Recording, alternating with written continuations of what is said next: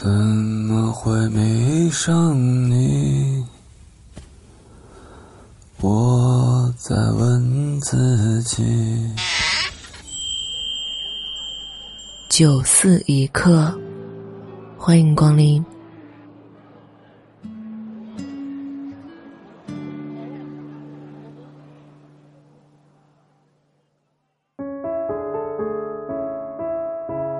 欢迎光临九四，我是闲人秋晚。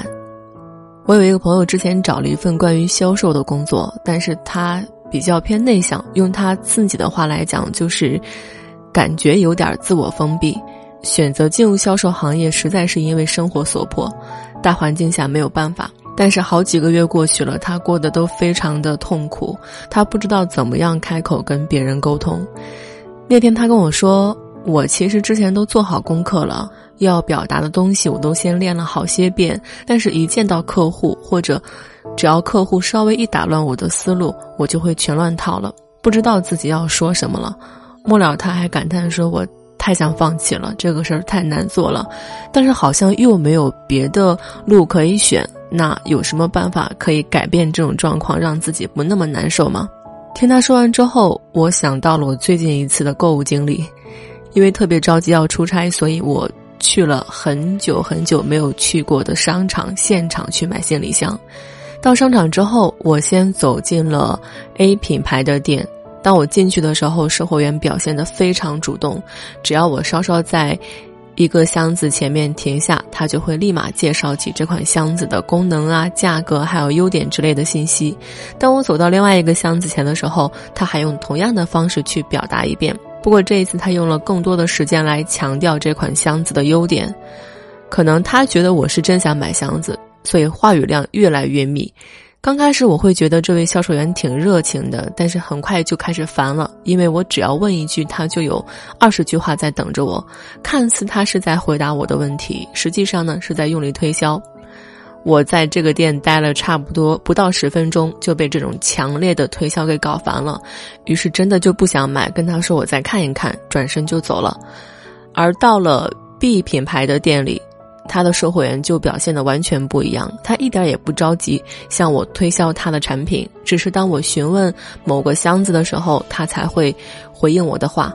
当然，并不是说特别死板又机械的回答，而是面带微笑，很有耐心的站在离我不远的地方，一方面给出我需要的信息，一方面就把箱子打开，让我查看里面的构造，同时还问我的具体需求，根据我的需求来进行更细致的介绍。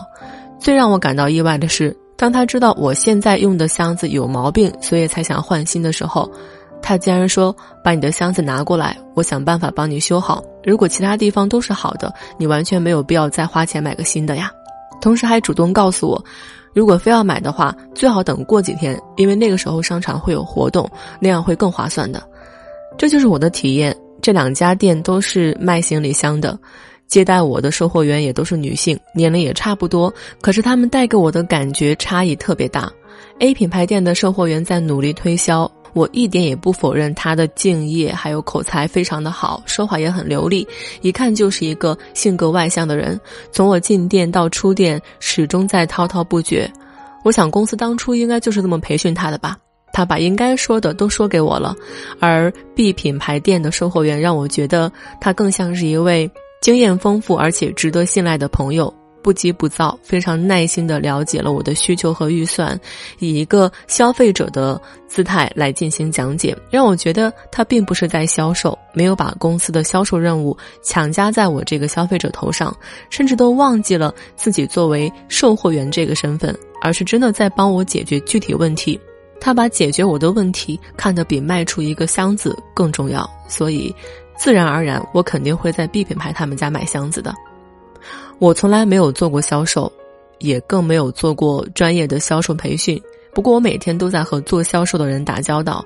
我始终相信有一个朴素的道理：一个令人讨厌的销售是没办法让人喜欢他推销的商品的，除非这个商品极其短缺。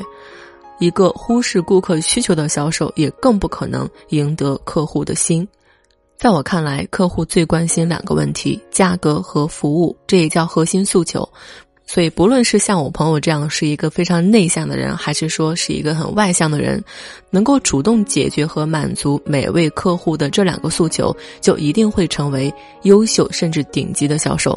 也就是说，在面对客户的时候，我们不能为了说话而说话，要想一想怎么样才能让他更满意。如果不能建立在这个基础之上，即便你口若悬河，能说会道，那也是无济于事啊。